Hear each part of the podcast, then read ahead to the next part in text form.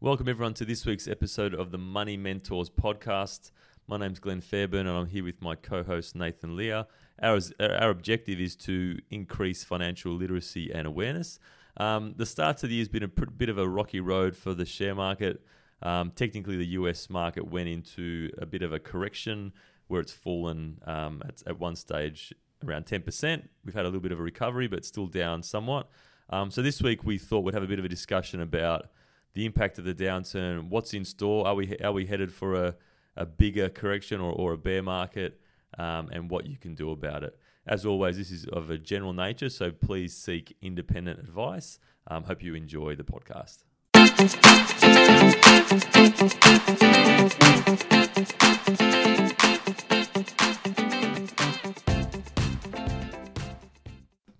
Hello, everybody, and welcome again to another episode of the Money Mentors podcast. So, Glenn, to, to kick off the conversation today, um, there has been a, a, fair bit of volatility in the share market over the past uh, several weeks. Um, in fact, the, the US market actually did fall 10% from high to low. So, this is a, a technical correction when a market falls over 10%. Um, obviously, did get people a little bit concerned. Hopefully, not everybody. Um, the Australian market is not immune like the rest of the world is when the US market falls. So, our Australian market was also down somewhere around six percent over the basically the course of a, yeah. a week or so. Um, so, uh, obviously, you know these corrections can be a normal part of investing. But before we kind of delve into that a bit deeper, I thought we'd just have a bit of a bit of a chat about what what spooked the market? So wh- why these falls happen? So what's your interpretation of yeah, that? I, th- I, think it's interesting and probably more interesting for, for a lot of um, sort of neutral observers of the market in that the corrections, or the correction more recently, but I think the volatility in the market um, over a more, sh- more, more longer term period, like over the last six months, um, the correction was ultimately driven by good economic news out of the US. So I think there was, you know, really strong employment data and I suppose the outcome of that good news is there's the expectation that the Federal Reserve, so the US central bank, will start raising interest rates. Um, and I suppose that's been concerning for a lot of share investors over the last few years, where um, theoretically, as interest rates start to rise, um, that that may impact the valuations of share, just with the way that shares are valued and, and, and so forth, that that may impact the market. So that as the Federal Reserve progressively increases rates, depending on how frequently they do that and how large those increases are, that that might you know stretch the market somewhat. Yep, yep, definitely. So, so just on the on the data that kind of did trigger this little uh, correction. So, U.S. unemployment is is at a 17 year low. So very low unemployment. So pretty good news, isn't it? Yeah, if you're looking at it from an economic perspective. Yeah, that's what you think um, and wage growth is at its strongest level since 2009. So the, the US over the last almost 10 years has had very low wage growth, which generally isn't seen as being inflationary. That's sort of been one of the concerns with their economy, hasn't it? In that obviously they've got low unemployment, which is good, but the people aren't earning as much money. Like there hasn't been increases in salaries, which probably isn't as good for consumption and so forth.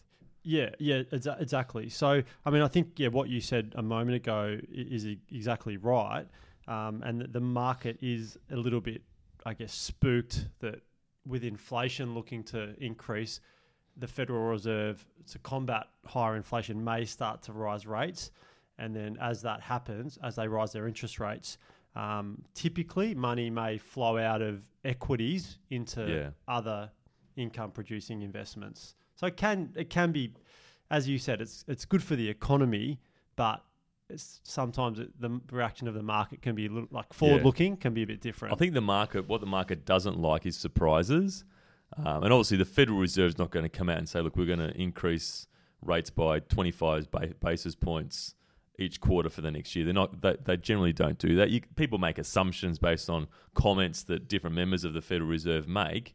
But that's what the market doesn't like is that uncertainty. Um, but I suppose if you look at what's happened last year, I think they did four rate rises last year. Um, so as I was saying, I think the reason for the correction is that people get spooked, obviously with that data. People try and uh, make judgment calls based on that. And then it can almost become a bit of a self fulfilling prophecy in a lot of ways where the market falls, people get a little bit concerned, it falls a little bit more, then a little bit of panic sets in. And that's where you get that, I suppose, significant reduction in the short term because everyone's trying to beat a major downturn. Um, do you think that's sort of the reason that, in that it's it's sort of becomes um, almost like a that, that herd mentality where everyone starts following what everyone else is doing? Yeah, definitely. Uh, We're going to talk a, a little bit later about you know, could could could worse be coming, um, which is very hard to predict. But uh, I think the good thing about this little correction is that it was quite it was quite quick. Um, Yeah. there was a kind of a week or so where the market had a bit of a sharp fall, but it's already recouped or recovered a lot of that ground. And that's been pretty common, hasn't it? Like if you look at the corrections over the last few years, I think you've got some information there. Um, I mean, the most recent one was probably leading up to the US election, where the market fell, recovered pretty quickly. Um, but probably Brexit was the other one, which was more of a, you could argue, a geopolitical type event where they where the UK voted to exit the EU. The market fell substantially in one day, but then within two weeks it was back up again. So the market seems to be reacting fairly quickly and recovering fairly quickly um, in response to a lot of these events. Yeah, a point I wanted to make is that these types of corrections are very normal. So don't be alarmed if the market has a period where it falls 10% quickly, because if you go back through, and we can use some of the examples over the past several years, it is very common. Um, markets do this. They generally go up over a longer period of time, but they have periods where they um, they go down and bounce up quickly. It's just it's a normal part of investing in in, in, Yeah. in share or share market or shares. Um, so maybe just to to look at some of the, I mean, you just mentioned a couple. Well, probably the biggest one was the uh, the, the the the most latest one. So from basically from 2015 to early 2016, the market fell almost uh, 20%. Yeah, yeah, that was a really big cor- early 2016. yeah, and the people- market hit a low. People forget. And that was quite a, obviously 20% is quite a big, close to 20%. It's a big fall, isn't it? Well, technically, uh, as you were saying earlier, technically a correction is when a market falls 10% and then it enters bear market territory in excess of 20%. So we're very close to entering that bear market. People talk about the fact that the US in particular has been on a record sort of bull market, but we have had a lot of corrections along the way. And as you said, early 2016, late 2015, it was very close to almost entering bear market territory, even though it was, you know, the recovery was quite rapid. So 2014, the market fell 8%. Um, from over, over had a little correction of 8%. It was up for the year, but 2013 there was an 11 11% correction. 2012 there was a 10% correction. So these things happen a lot. Even when in years where the market's positive, there can be Yeah. corrections within those years. Do you think the GFC is still pretty fresh in people's minds and they're almost waiting and expecting for that, you know, quite sharp fall? Because I mean, I've had conversations with a few clients recently and, and they've said, oh, also, you know, is there a downturn coming? And my response to that was, well, a downturn's inevitable at some stage. Like if you look, all, all you can do is look throughout history and see how the markets have performed. Although that's not a great guide, you know, it, it's somewhere to start. Um, and on average, there's a downturn every seven years, but 80% of the time the market's still going up. So is it really worthwhile worrying about a downturn? One, as you were saying, the, the, the recovery is usually quite rapid. But secondly, if you were to sit and look at your portfolio today and think, oh, there's a market downturn coming, maybe I'll cash out. The danger is that the market keeps going up. And although there is a downturn, maybe you've missed out on gains between now and the point of that downturn. So is it really worth trying to predict mm. a major correction? I don't. I think it's Yeah, you it's, know it's almost impossible. And I think we're going to talk it towards the end of this podcast about some a couple of kind of measures, techniques you can look to adopt to try and protect yourself against these things. But we've spoken before many times about making invest. We've done a podcast on should you make investment predictions, and it's it's very difficult to do, yeah almost impossible. Um, so just in terms of this recent little correction we had, where you know, say that the US market fell about ten percent from high to low, it's already recovered some of that, but to put it in context, um, last year was a, a gangbuster year for the US market, increasing around 25% over the 2017 calendar year. So to put it in, in, in perspective, it's just given back a little bit of ground, you're, hasn't st- it? you're still up. I mean, if, if you were to say, you know, this time last year, oh, we're going to get a 15% net return, you'd probably be pretty happy with that. And I, I don't think the media um, does investors any favors, or, or just the general observer any favors. Because I mean, all, all you see on the on the news on the front pages is, oh, the market's lost fifty billion dollars. But as we've said so many times, just because the market falls doesn't mean you're actually losing money. You're only locking in that loss if you sell.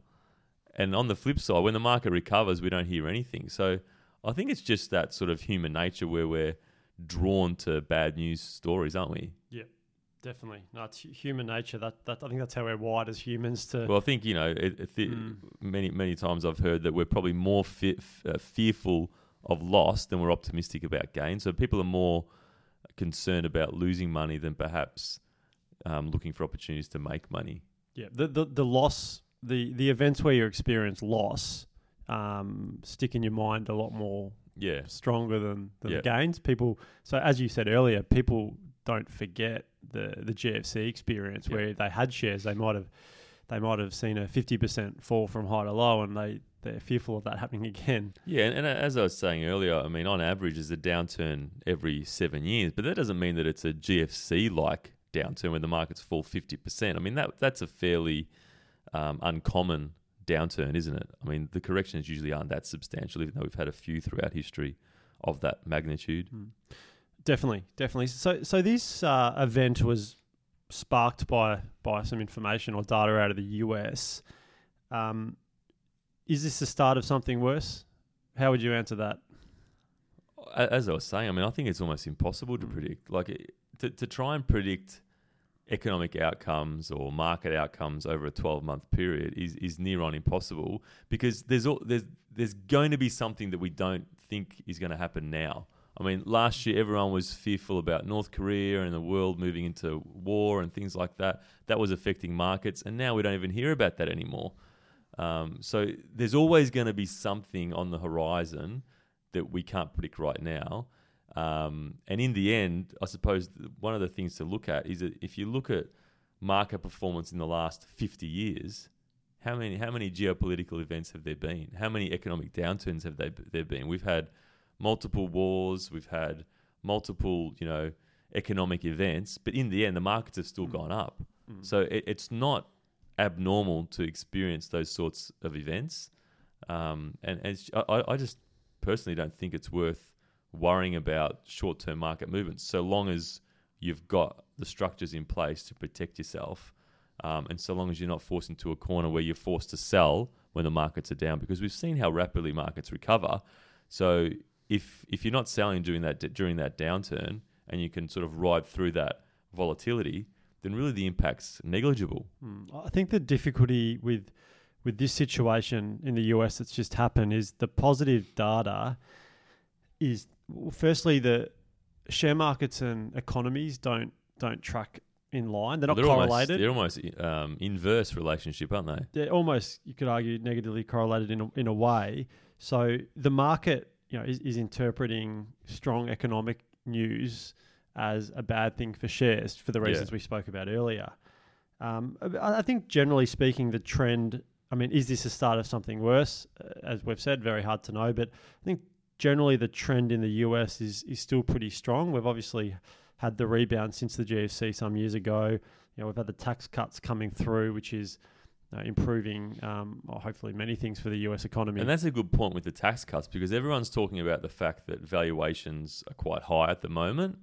Um, but I think the reason for that is that as an investor, you're more willing to pay a premium for a, for an asset if you're going to get more earnings growth.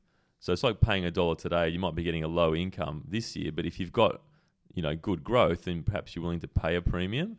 So I think that um, I, I don't know the answer to this question, but you know the market's ob- obviously done really really well. Valuations look high, but is the market taking into account the impact of the tax cuts? I mean, the company tax rate in the US has gone from 35% to like around 20%. So that's a substantial cut.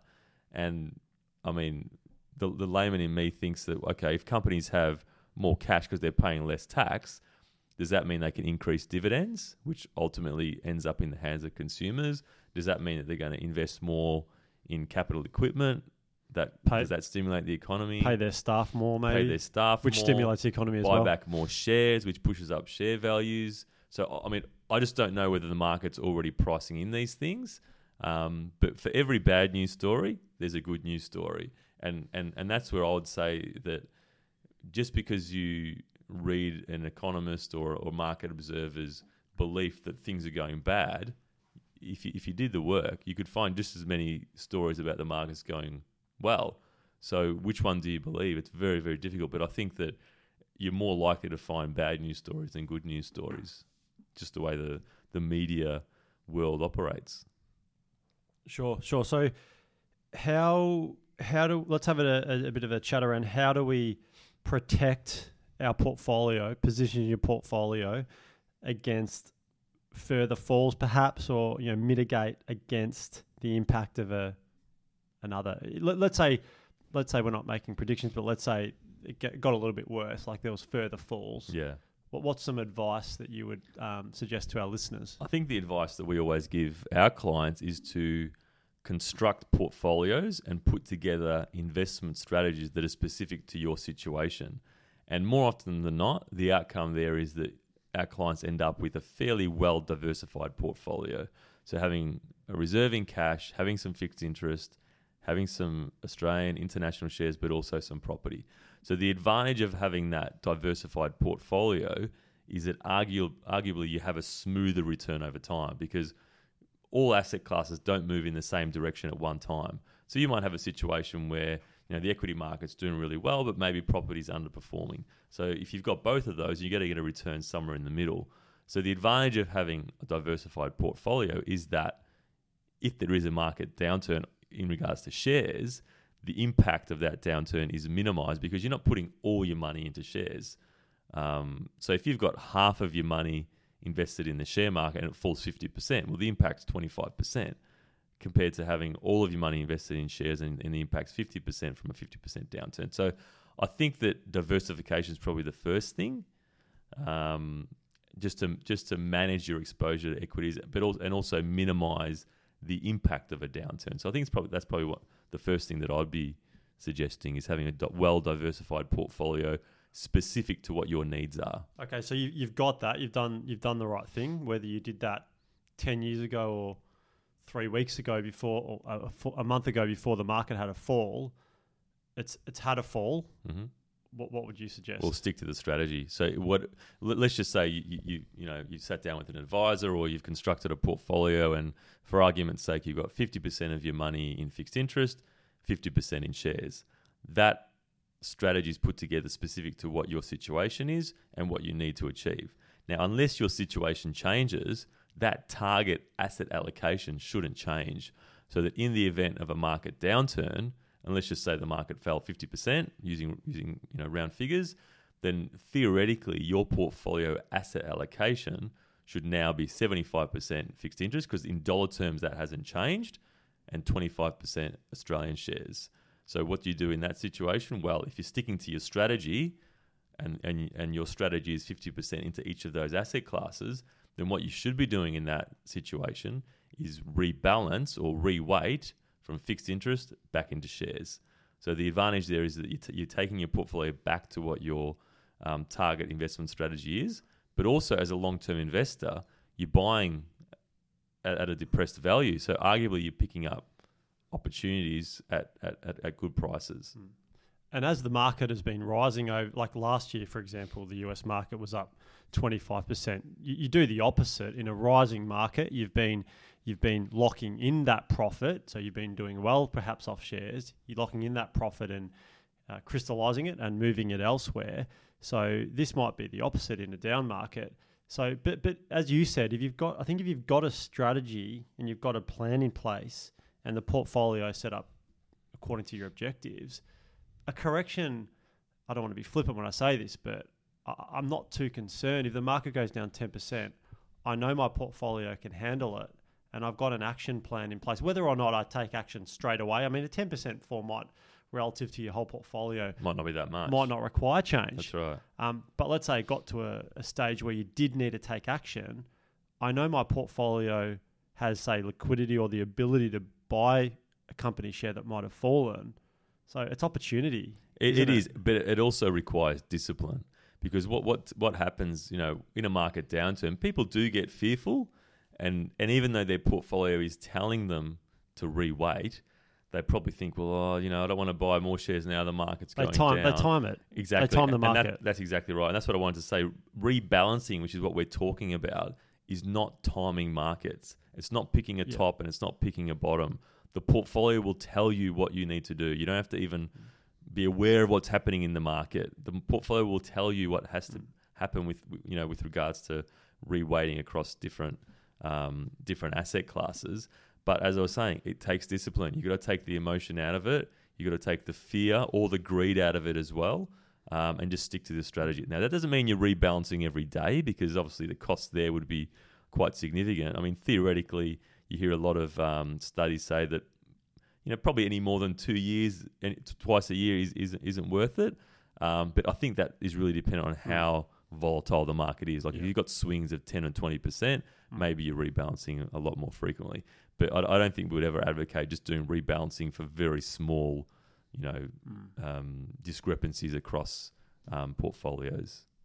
Yeah, I, I think the the main issue is that most people don't have that plan in place. So when when the fear sets in, when the, the headlines are saying whatever it was, X amount of billion dollars wiped off the market, people are just panic.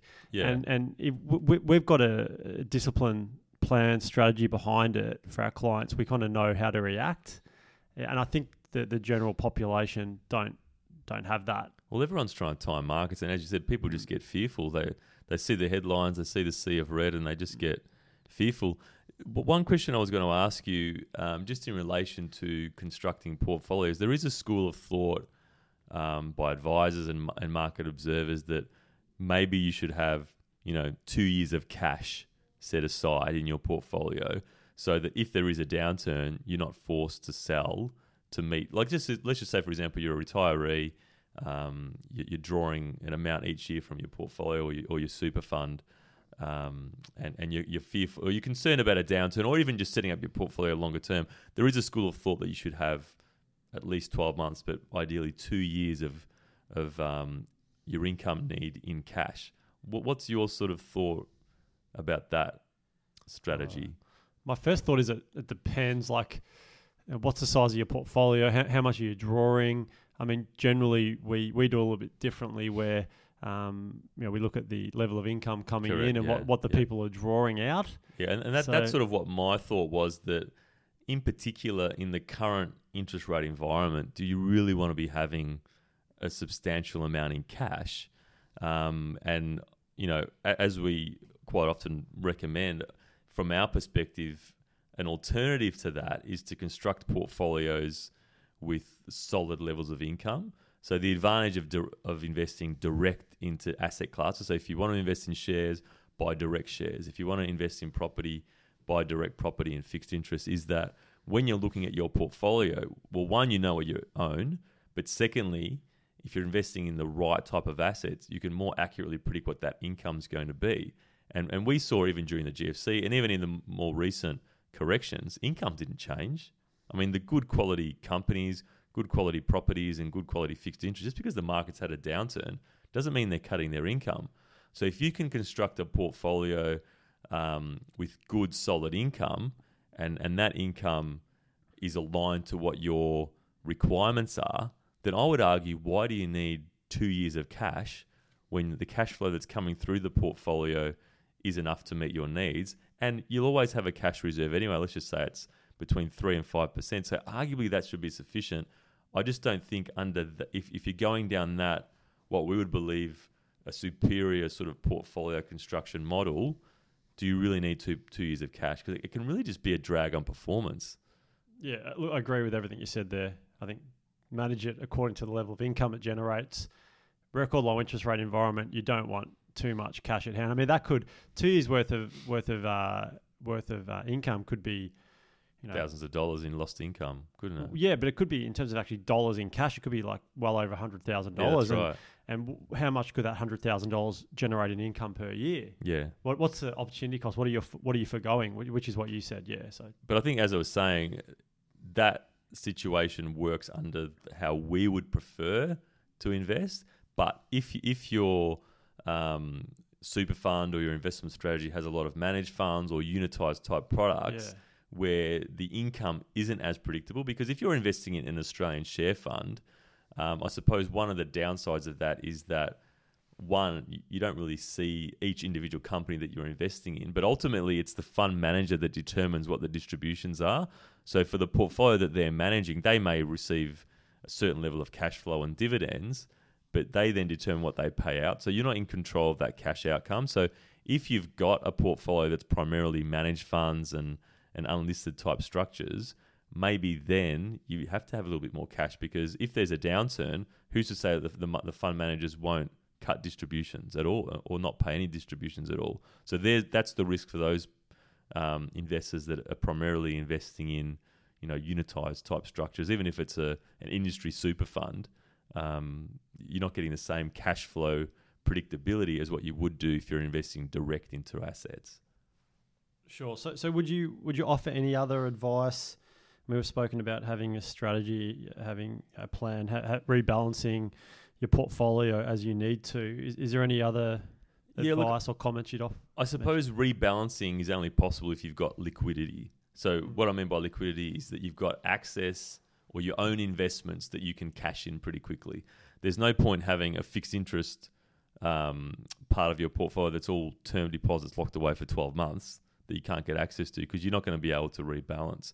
So that's where within each asset class, it's important to um, diversify within the asset class. So within your fixed interest, maybe you're looking yes at term deposits, but maybe some mortgage investments, maybe some listed bonds, um, other listed type fixed interest assets, or shorter dated term deposits or things like that. So that if there's a downturn, you've actually got the capacity to rebalance because rebalancing only works if you actually do it.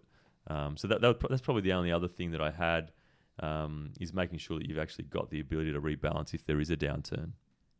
Yeah, very important, extremely important. You need to you need to be able to get that liquidity or access to cash when the market falls. Otherwise, um, it's no it's no good to you, is it? Um, a couple couple of other maybe just reinforcing a couple of principles that we we abide by in terms of um, in, investing. Just go through a couple of things, but um, I mean, we, always say in, in, invest, don't speculate. So I think that you know that we've spoken about that a little bit already with timing. I mean, that is kind of in a way you're speculating what's going to happen. So invest in good quality assets, whatever they are, um, and stick to the plan. Um, we've spoken about ignoring the noise. I mean, try to turn off the the, the headlines as much as you can because it can just drive emotion Yep, definitely. and poor decision making. Um, I mean, we we long long term think long term. Basically, any any good investor, in my opinion, anyway, has a long term view horizon. Um, you know, you're not making decisions based on what the share price has done in a couple of months. And a good example of that is if you had have invested the day before the market had this 10% correction, is that company a 10% less better company has than it was really changed the day week? before? Yeah. Yeah. Um, I mean, don't don't don't follow the herd. Um, the herd mentality, I think you mentioned earlier, Glenn, can easily kick in when markets go down, you know, like we've seen with things like Bitcoin, where people just want to jump on it. Mhm. Um, and and probably, I mean, we're we're just ad- advocates of, of, of long term investing and invest now. I mean, there's no if you've got the cash at hand, um, and you can put it to use in whatever asset class that might might be. Um, just just get it working Yeah, for don't you. don't be too worried about stories that you hear that markets look fully stretched and there's you know valuations are high because the fact is, yeah, they might be high now and maybe we do go through a downturn, but over the next ten years, there's a pretty strong chance that it's going to go up. And that, that's what I was going to say with regards to um, sort of ignoring the noise and investing now. Is that with investing, not speculating, with investing where you're picking- picking good quality assets, it actually pays off to be optimistic because as, as I was saying, if you're optimistic about markets, you're going to be right 80% of the time because 80% of the time the markets go up. Um, if you're always pessimistic and you're always sitting on the sidelines, you're going to miss out because you know the, the returns that you mentioned before. Um, you know the market's done 15, 20% in the last 12 months in the US. That's not progressive. That's not 1% every month. That's some months flat, some months down, other months up 5%. So if you're in and out of the market and you miss out on that one month, that could be, you know a third or, or or a half of the total return for that year that you're missing out on. So it doesn't pay to sit on the sidelines. It pays to invest and take a long term view. Most, most definitely.